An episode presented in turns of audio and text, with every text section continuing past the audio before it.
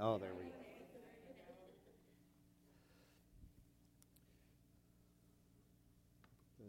I'm uh, really excited to be here today uh, to share God's word with you. Uh, I want to start just by telling you a little bit about myself and how I came to be here, uh, both so you know who it is who's talking to you, and also so that, uh, well, it's going to kind of integrate some with the, the message. Um, entitling this is a message for uh, churches in transition. I actually I just looked at your message in your website this morning, and I saw you were doing a series on transition, but I didn't know that when I prepared this. Uh, but I, I, I, do know uh, that you, uh, you're in, in, a stage of transition. And I'm in a place of transition, which is uh, I, am here because you're in transition, but I'm here also because I'm in transition. Uh, I've been a, uh, the executive pastor of a, a, church in Pasadena for the past five years. And I, I, recently felt the call from the Lord to move into a, a, position where I get to do this more, where I get to share God's word. Um, I, uh, in my, my last role, I, you know, I, I did a lot of uh, organizing what was going on in the church. I did a lot of coaching of the younger staff, and I did uh, really very little teaching. And uh, I feel like uh, God has uh, been speaking to me that He wants to reverse those things in my life. And um, I know, you know, you're, you were just talking about it, and I know you're, you're in this process. Uh, it's a much longer process. That's totally independent of my process. We're just here to bless each other today in uh, God's Word. I'm uh, excited for the opportunity. One of the, I'm just really frank, one of the reasons I need to do this is I, I need to practice. In my last, in my last job for five years, I, I didn't preach. Um, uh, I was uh, coaching younger staff, so when the senior pastor wasn't leading, I was putting them up there and uh, trying to give them experience. And uh, so that, that's this is all part of my, my process, what I'm doing. So I, uh, I'm a friend of a friend of Patty's, and uh, so I heard about the opportunity and reached out. So I, I'm thankful to be here. Um, uh, I've got a, this is, I wanted to show you my family there. Uh, I've got three kids. I've got a nine year old son and then two seven year old daughters. Um, so they are a ton of fun. I, I, those first two years with the twins was crazy. Um, uh, but now, uh, well, it was a lot of fun then. Yeah. I tell you, so we, we, we were traveling uh, just a few weeks ago, and we, and we were just like, oh my gosh, this is so easy now. like they drag their own bear, you know, because the last time we flew, they were really little, you know. And so um, uh, uh, my wife is uh, Korean American, and I'm blessed to be part of a, a multi ethnic family. Um, you know, we did this, uh, we were on this, this journey together, and, you know, it, it feels like a risk. I, I left my job uh, for the, uh, the call Lord, and, you know, I've, um, you know, I've, I've had my moments of faith and I've had my moments of anxiety uh, in the midst of that. And uh, it's been good for my family. It's like, well, now, now all the kids are praying about it too, because uh, it's really, uh, it's really, tra- uh, really tangible for them. It's like, we're not going to go there anymore. Uh, uh my son was, uh, we were missionaries. Um, my wife and I were missionaries for six years in India. Uh, my son came back when he was three and a half, so he remembers that. So my, my girls were 18 months old, so they don't. This is re- that was the only church they knew, but it's, you know, it's a big transition for them. So they are, they're on this journey of faith with us, and so we've been praying. And um, you know, in the midst in the midst of that, God has done just all sorts of things in the midst of the transition to just encourage me and speak to me. And I hope that uh, He has been doing that uh, for you in the midst of your transition. But I also know that sort of in the midst of my transition, I'm listening harder uh, for uh, for what God is saying. Um, I uh, uh, I'm really here as I'm going to share. I'm going to share more part of my story because as God has been speaking to me in transition, I think there's some things that apply to a church that's in transition too. And that's, you know, part of my story, but I just feel like we're sort of in uh, similar transitions. I was praying, I just felt like, um, oh, I mean, I, you know, I could have given a sermon on God's love. I gave, uh, I, I, was guest preaching somewhere else. I was like, oh, I could use that sermon again.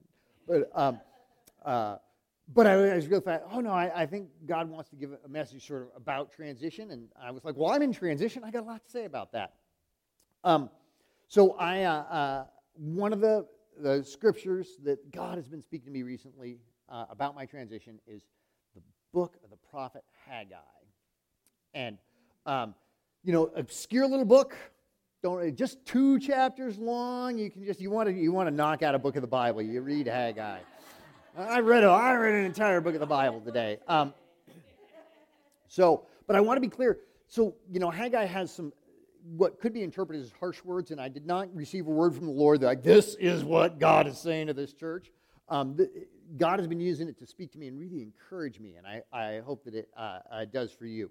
Um, the, uh, I just hope it encourages you in similar, uh, similar ways. You know, how I ended up reading it was it was right at the beginning where I had made the decision uh, to leave my job.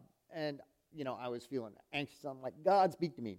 And every morning, my, uh, uh, my family, we do well, family FaceTime. That's what I call our family devotions FaceTime with God. And we, uh, uh, we get there, and we had just, I can't remember what book we had finished, but we read my girls are old enough to read now, so that now our routine is everybody reads a verse, and so we do this devotion about four verses a day or five, depending on uh, the break. And I'm like, well, what should we read now? And my son, who you know, who, who hears from the Lord, my son goes, the 37th book of the Bible. And I'm like, what's that? I don't know. He's got this big. So I got so so we counted, and it brought us to Haggai. And uh, so we started reading. And just in that first section, I was just like, oh my gosh, God is, he, he gave me this scripture today for me. And, uh, then there were, and then there was another one. It was like after that, and it was like, God has just really uh, spoken to me for it. Um, so it's really, it's been a timely word for me, but not one that came from my, I do have a seminary degree or years of uh, Bible study. Um, it was just uh, God's gift. So uh, let's dig into it. If you can I'm going to uh, uh, put it up there on the screen in a minute. Um, but as you, if, if you get it out, we're just going to look at chapter 1 today, uh, 15 verses. I just want to say a little bit about the uh, context that Haggai is speaking into. It's, uh, uh, well, it's easy to forget. Like, where does he fit in all of the prophets? Um, so I'm going to start with a little bit of the bigger picture of Israel.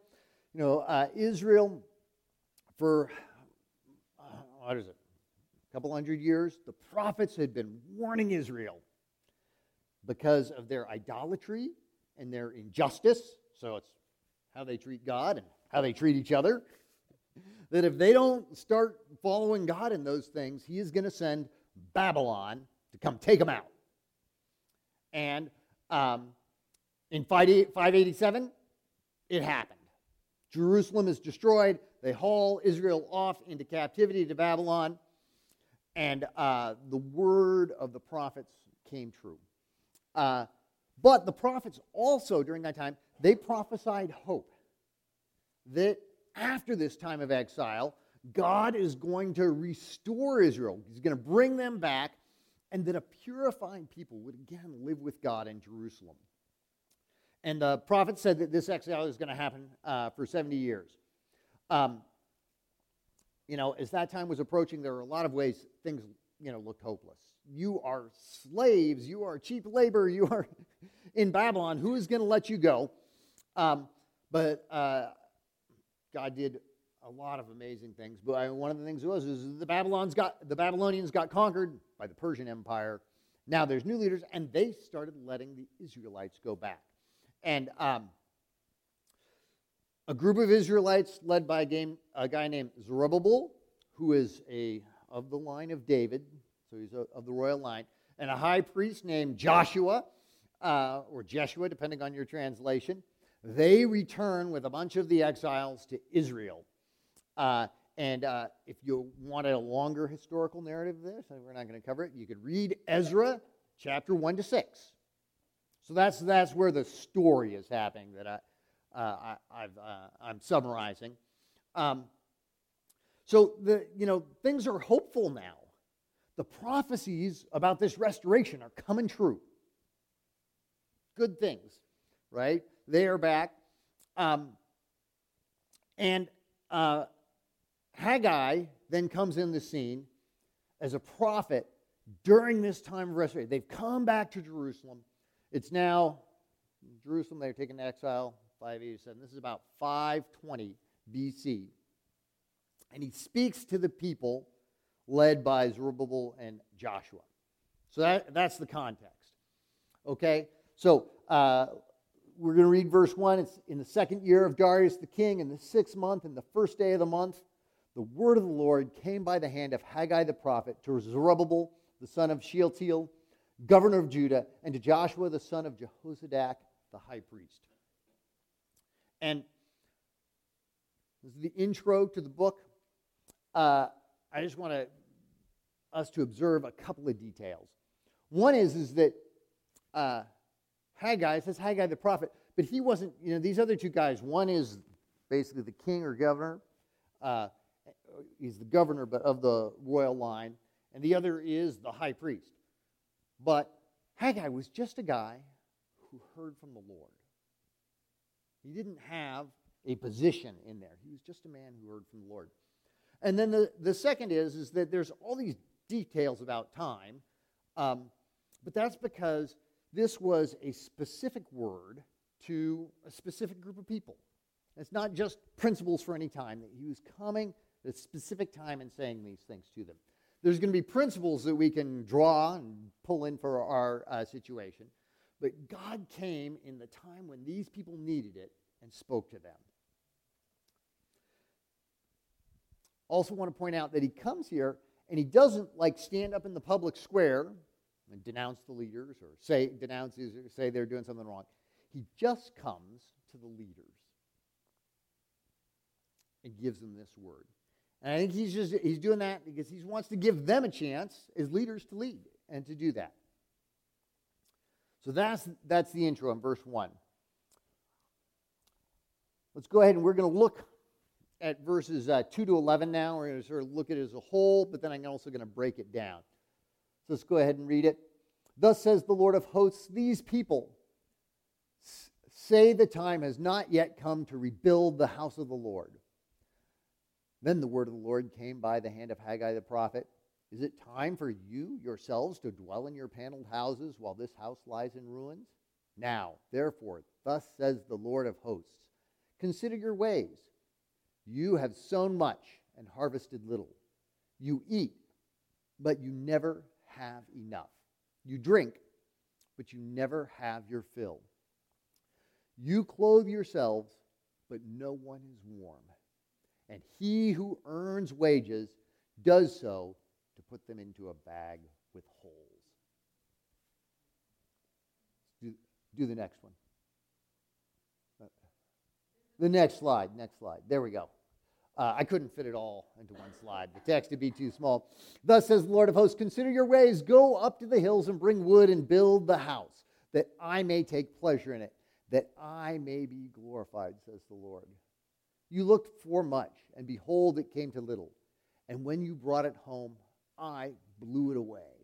Why, declares the Lord of hosts? Because of my house that lies in ruins, while each of you busies himself with his own house. Therefore, the heavens above you have withheld the dew, and the earth has withheld its produce. And I have called for a drought on the land and the hills, on the, on the grain and the new wine, the oil, and on the ground, and what the ground brings forth, on man and beast, and all of their labors. Now, like I said, it's a little bit of a harsh word, but again, Haggai says this in private to the leaders. Um, and I'm going to sort of summarize what he says. Haggai says um, basically three things. And now you got to remember, these people, they're in the middle of a massive rebuilding project. They have come back to Jerusalem, and Jerusalem was flattened, and the temple was flattened, right? So they've got a lot to do, and it's, it's a relatively uh, a small group of people. And they've got to manage food, and they've got to eat, they've got to house people. Uh, if you read Ezra, they've got some defense concerns, uh, you know, and religious services. They've got a lot to manage. Where do they start? You know, and these are the leaders, but they're also, any group, they're leading a lot of people with, there are people in there who have their own opinions. Um, you know, they, they are, you know, leaders of families in the exiles, uh, uh, leaders of the different tribes. And so there's this debate about what to do next. What, what should we focus on? All of this rebuilding, what should we focus on? And so God sends this word to the leaders to give them clarity. You know, because people are saying, because it, you know, as it says, it says, if you go back to um, the, the previous slide, it says, These people say the time is not right. Right? So the, the people of Israel, they were not feeling like, hey, we want to jump into this big rebuilding project of the temple. Comes the leaders, and he's saying, hey, now is the time. Um, so Haggai tells him basically three things. The first thing uh, is he points out they've got a problem in their, their priorities. They're worried about making not just shelter, but like really nice paneled houses for them. You know, uh, we think of you know paneling and drywall as sort of standard there. That was a like that was a technological. You're you're at the sort of top end if you've got uh, you know wood paneling in your house, right? And so they are um, they are focusing a lot. Sort of, hey, we are building a lot of wealth here, not thinking about the house of the Lord. So he says, hey, where are your priorities? That's the first thing he does. Then the second thing he points out is, is that you're building these panels, paneled houses, but how are things going for you? Right? You are planting much, but sowing little. Right? Things aren't, you know, you're expecting, I mean, this is supposed to be a land flowing with milk and honey, but you're having, tr- you're having trouble producing enough to, to get enough food. How's it going for you? So he is helping them to interpret uh, what's going on. Um, he says they don't have the blessing of God on their labor because they're not rebuilding the temple. In fact, it says not just that they don't have the blessing of God, it says God came and blew it away. He blew it away. See, God is actively working to show them that if they try to be Israel, if they try to be the people of God without putting God first, it's not going to work. He's not going to let them live with the illusion that they can be the people of God, but not put God 1st mm-hmm. Now, um, I want to do a little side here because there are times in our lives when things are just not going the way we want, right? We are not experiencing abundance. But this is a specific word for a specific time where he was saying, hey, things aren't going well for you, and it is because of this. But that does not mean that every time things are not going well for us, it's because we are not being faithful. We do not want to hear, oh man, things aren't going well, I'm not being faithful. This is what God is saying to them there, but it is not necessarily true. It's something we got to say, hey, things aren't going well here. God, what's going on? We go to God, we ask Him the question. Sometimes it's a test we need to pass. Sometimes He is building our character. Sometimes He wants us to be able to uh, take our experience and bless, bless other people with it. Sometimes He is trying to say something about us, say something to us about our faithfulness. All of those things could be true. That's what's true in this place, but I don't want us to think that that is um, always the case. And you think of in the book of Job, Job, the righteous man, everything goes bad. Right? Um, I think of many faithful people who have you know, suffered sickness, um, death in the family, and it's not because God is judging them because they're doing something wrong. Um, this is a specific word for a time. Uh, the third thing he tells them here is build the temple. I want you to start putting your hand to, to rebuilding the temple. Now, as I read this, I just felt like um, the Lord was speaking to me. I, you know, I, we read this as a family, and, and the kids are like, "So what's going on? what's happening?"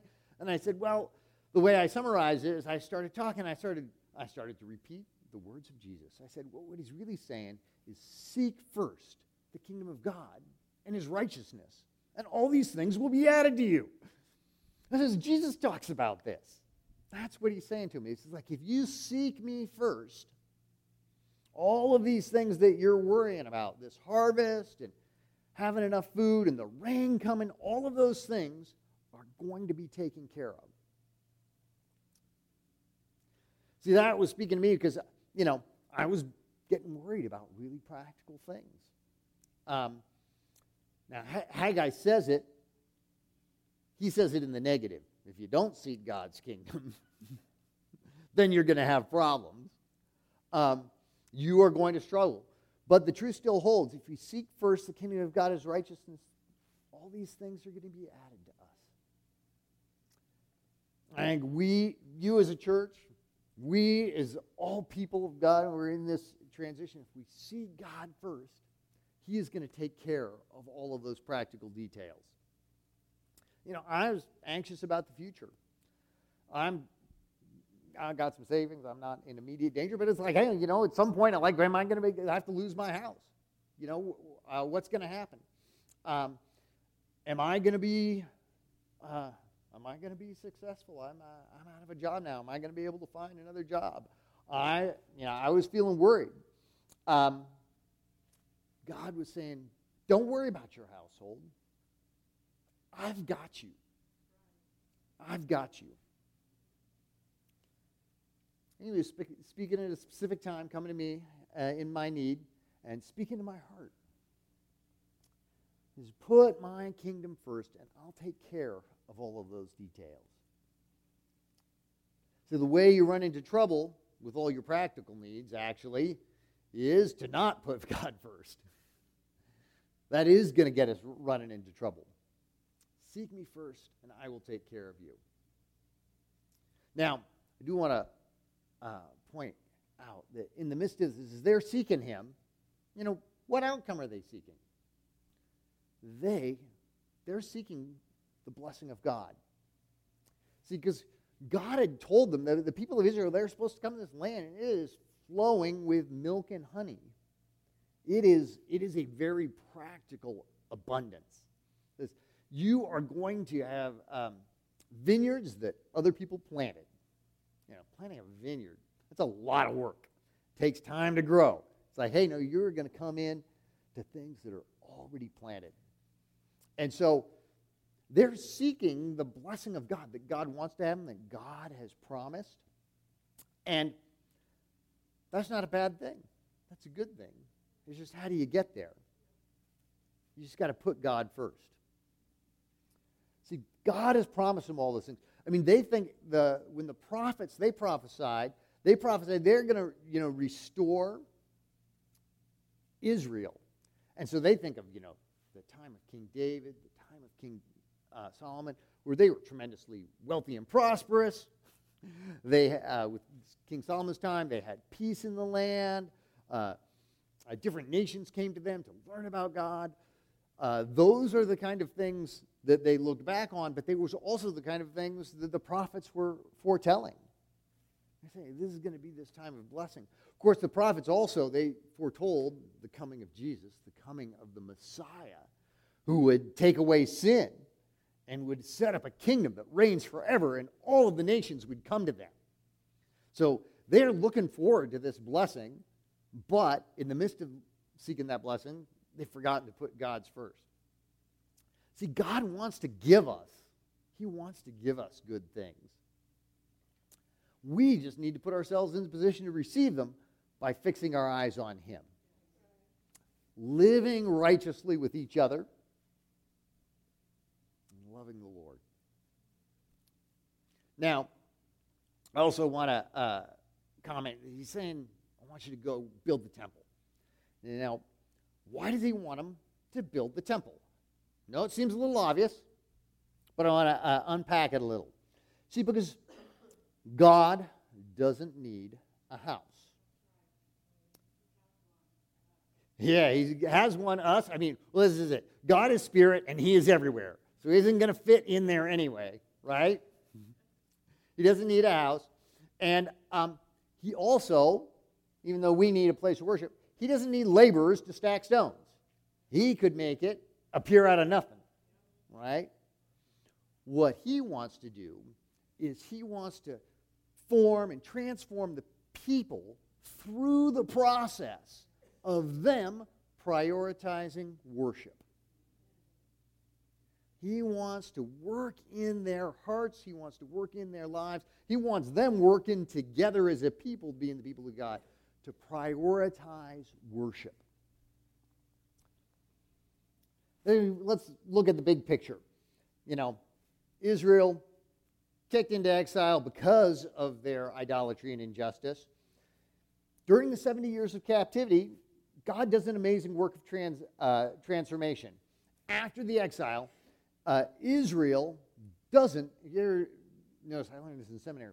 After the exile, Israel stops falling into idolatry.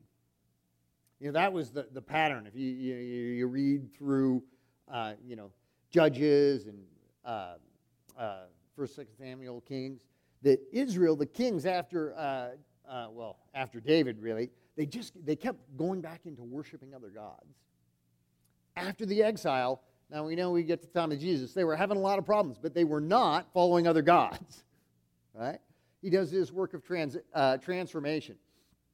And God said that He'd bring back a, a transformed people. You think if you are familiar uh, with the story of Daniel, here's this guy, way from Jerusalem, way from the temple, and he is just this rock of faithfulness.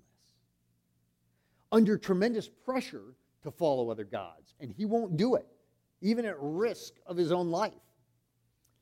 This is the kind of work um, that God has done, and that um, God wants the, that kind of transformation to be the result for the new Israel. A transformed people, and they're going to have a fresh start. Mm-hmm. He wants a people who will be faithful to Him and a light to all nations. But Israel's come back and gotten taken up in just the practical aspects of this rebuild project. And they've not put worship at the center of their lives. So, if Israel is going to realize their role in being the people of God, they've got to organize their lives around worship. When they put worship first in their lives, they're going to be able to live the righteous lives that will lead to the blessings that God wants to give them. God tr- promises each and every one of us tremendous blessings if we'll follow Him. It's not bad to want those blessings, it's good to want those blessings, but we have to listen to the word of the Lord and obey.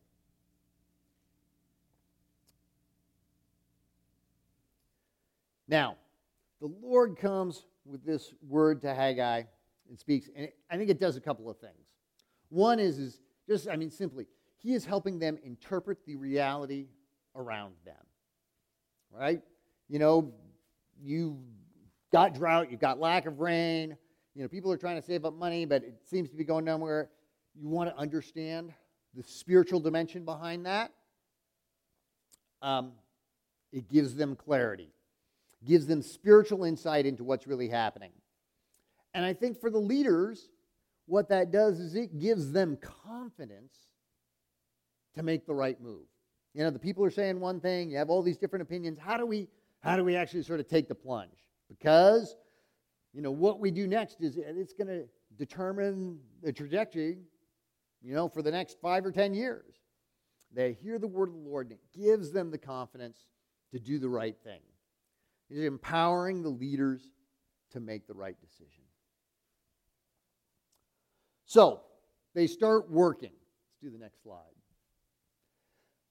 Then Zerubbabel the son of Shealtiel and Joshua the son of Jehozadak the high priest with all the remnant of the people obeyed the voice of the Lord their God and the words of Haggai the prophet as the Lord their God had sent him. And the people feared the Lord. Then Haggai the messenger of the Lord spoke to the people with the Lord's message I am with you, declares the Lord.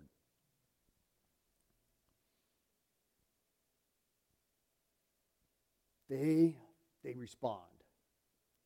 God spoke to uh, Joshua and Zerubbabel. They speak to the people.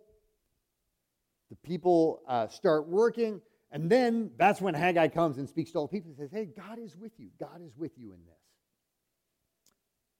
The, the next slide. The, chapter concludes with this. Verse 14 and 15.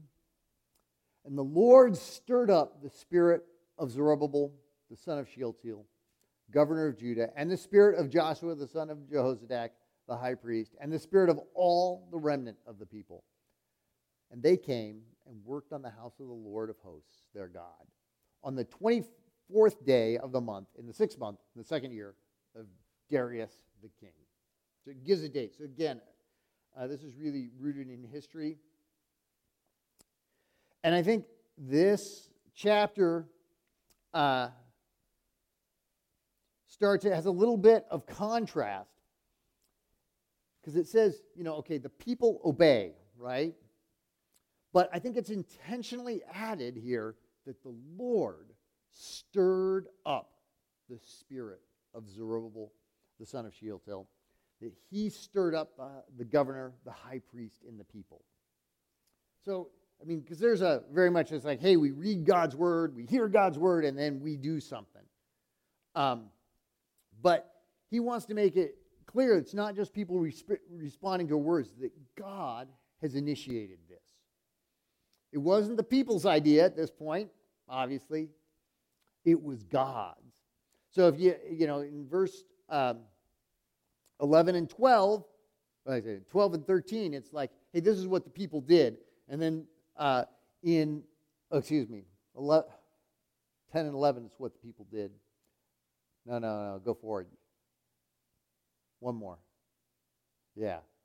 And 12 and 13, it's, hey, this is what the people did. And then in 14 and 15, it's like, here's the spiritual interpretation God was stirring them up. God stirred this up. He's the one who stirred up their spirit. Now, I don't know whether you've experienced this. Those times when you're responding to the Lord, you're uh, trying to faithfully respond to the situations that are going around with you. And then when you look back, you look back, you say, oh, God stirred that up. God did that. You know, at the time, you're just you're, you're trying to do what seems like the right thing in the Lord. But then when you look back, you think, oh, God stirred up this process. Uh, each step of the way, sometimes it seems like it could be a really human process. But then when you look back, you say, oh, God, God was present. See, this is, I think, this is what we all want, right? You want to, when you get through this transition, you want to be able to look back and say, hey, God stirred this up. God did this. Uh, not just, you know, you're going to have uh, different committees and different groups of people. There's a lot of uh, uh, decisions to make, but you want to look back and say, hey, God stirred us up and God brought us to this point.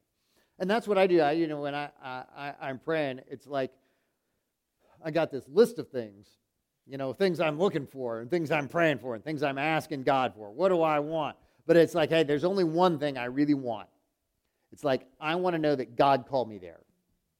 Because if all of those other things aren't there, if I know God called me there, I know He's going to work it out, right? And I also know that I'm probably not going to get all of those things on my list, right? I'm not going to get them all. so I'm going to, I don't want to be doubting, oh, did I get, I didn't get that, you know, it's not this, so am I making the right decision? No, I just, there's one thing I want. I want to know that God called me there. And that's, that's what you want. You want to look back and say, hey, God did this. So the, the question is, is how do we get there? How do we get to that point? And um, I think it's simple. I think uh, the first is you just you listen for the voice of the Lord. Just keep listening to the voice of the Lord. Keep seeking Him. Keep expecting Him to speak. Maybe He's going to speak through other people. Maybe He's going to speak through you to other people. But just humbly, just keep listening for the Lord, and He's going to speak you know, here I am. I, I like me. I, I, I'm doing my family devotions with my kids, and I'm trying to make it really simple, right? And God is speaking to me about my future. you know, He can do it anytime, but we just we just got to be listening for His Spirit. Um, you know, sometimes, you know, it has been for me, uh, and it certainly was for Israel. It meant sort of taking, um, well, a hard look at yourself, an honest look at yourself Sometimes it, it, involves that. Hey, we, you know, what is God saying? Um, uh, but sometimes I think it comes to with surprising encouragement. Because, um, I mean, think about it. This, this could be really, you think of this word, really a word of criticism. You know, you guys are off building your houses, right? Um, but I really think it's a word of encouragement from the Lord. See, because I think they're, they're building their house, but I think part of it is, is like, man, building a temple, that's intimidating. That is a big project. Can we do this? You know, can we dream big? Can we really be that Israel that was foretold? And I think I think part of the reason they're building their houses is because they're they're kind of scared to do it. See, I think God believes that they can do much more. They can be much more. Mm-hmm. They can do much more than they ever thought. I think one of the things that um, has been speaking to me is that I feel like you know I was in this you know I was in this nice safe job. I had a nice title. Um, I, uh, uh, I, I, there's a lot of great things about my job, and uh, I mean one of the things I didn't like is I didn't get to do this, but also it's kind of like you don't have this big pressure thing where everybody's looking at you once a week too. You know, um, uh, it, it, there were lots of ways uh, it was comfortable. Um, but one of the things God's been saying to me is, is hey, don't limit your dreams about what can happen. Uh, just listen to God. He says, I believe that you, you as a church, you can do more than you think you can. You can do more in the Lord than you think you can. Um, that was the message to the Israelites.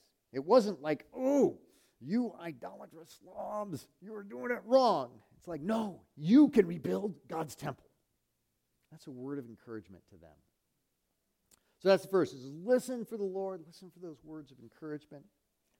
Uh, second is, is you know, just take it step by step. Um, I, you know, I went actually in the space of like three or four days. Just, I was just asking the question, God, what, you know, what do you want me to do? Um, I, I, was feeling some uh, unease about my current role, and I was just seeking the Lord about that.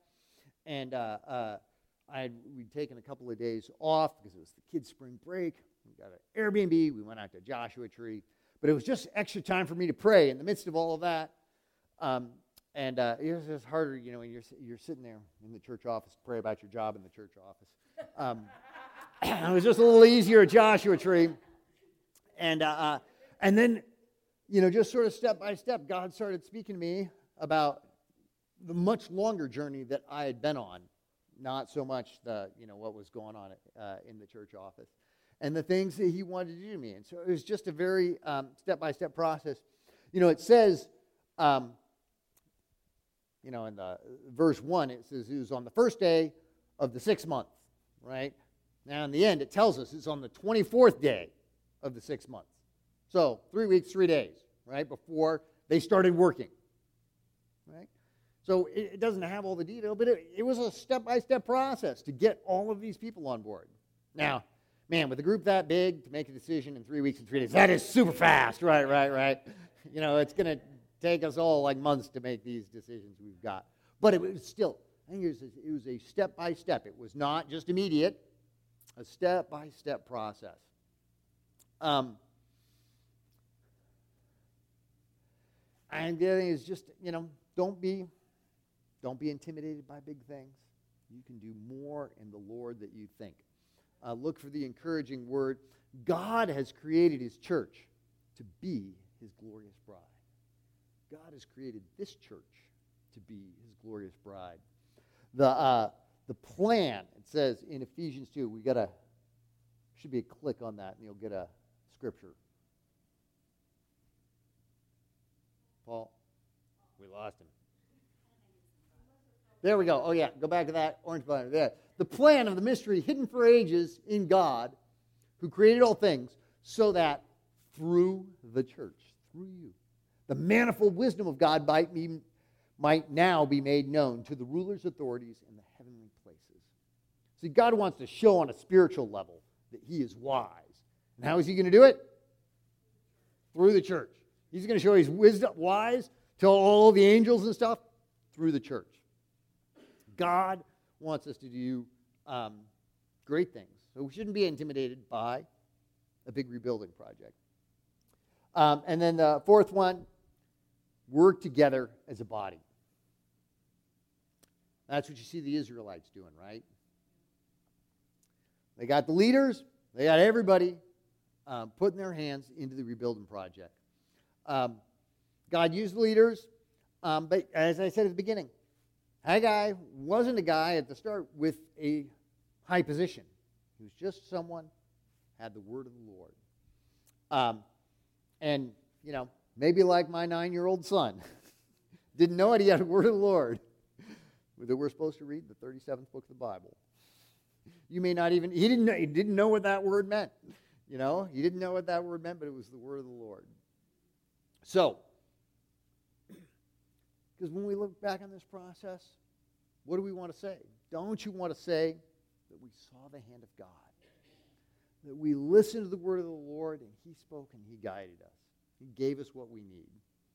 We want to know that we've listened to and obeyed. And in places where we've messed up, that we've asked for and received forgiveness. It's not like everything is going to be perfect. But we want to know that we've listened to obeyed. Obeyed. See, whatever decision we make, it's going to set the tone, you know, for the next five or ten years. It's a big decision. We want to know that we've heard it from the Lord. If you hear the Lord speak, then you'll be able to move forward with confidence. You'll be able to take those risks. If you hear the Lord speak, you'll be able to move forward with confidence. Things may still not go the way you expected. All right? But you'll know that you're on the right track because God has brought you there. So, the worship team to come back up. We're just going to take some time to respond in prayer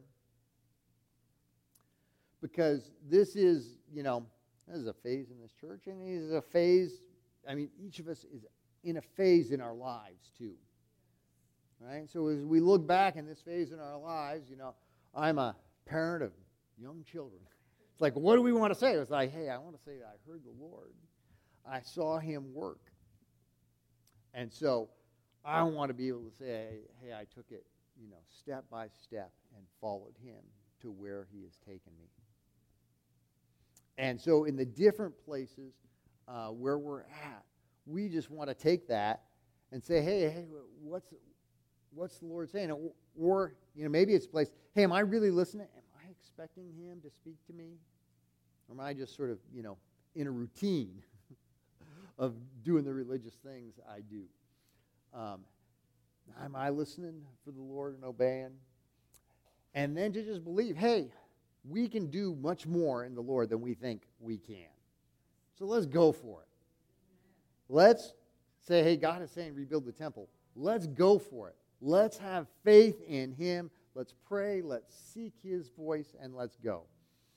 And then I just think that um, uh, I felt like as I was praying and just for this, this prayer time, you know, I, there, there is something about being together as a body and the things that we've been praying for and praying for uh, um, maybe for a long time, that when we bring them to the body, there's something powerful about being together. God wants to answer prayers. So we want to just put our faith together in Him. And that is part of um, both believing for big things and then working together as a body. So uh, let me pray for us and then I'm going to leave it to the team to take it away and to guide the, uh, the response uh, and prayer time. Uh, but I just encourage you to just listen to the voice of the Lord and then expect expect good things from God. He wants to bless us. He wants to reveal His wisdom and purpose through His church. So let's pray. Father God, uh, we just thank you. We want to hear your voice. We thank you that by your Spirit that you are present here. And Father, each and every one of us, we need to hear your voice. We need to be encouraged by you. We need to be set on a straight path. We need to be uh, drawn into love for you and love for each other and love for the lost people. Lord Jesus, I just pray uh, that you would be uh, guiding us in all of our different transitions in the phases of life that we are in, to just listen to your voice and obey. And to look at the challenges that face us and know that you want to do great things. And we would put our faith in you. So thank you, Lord, this morning.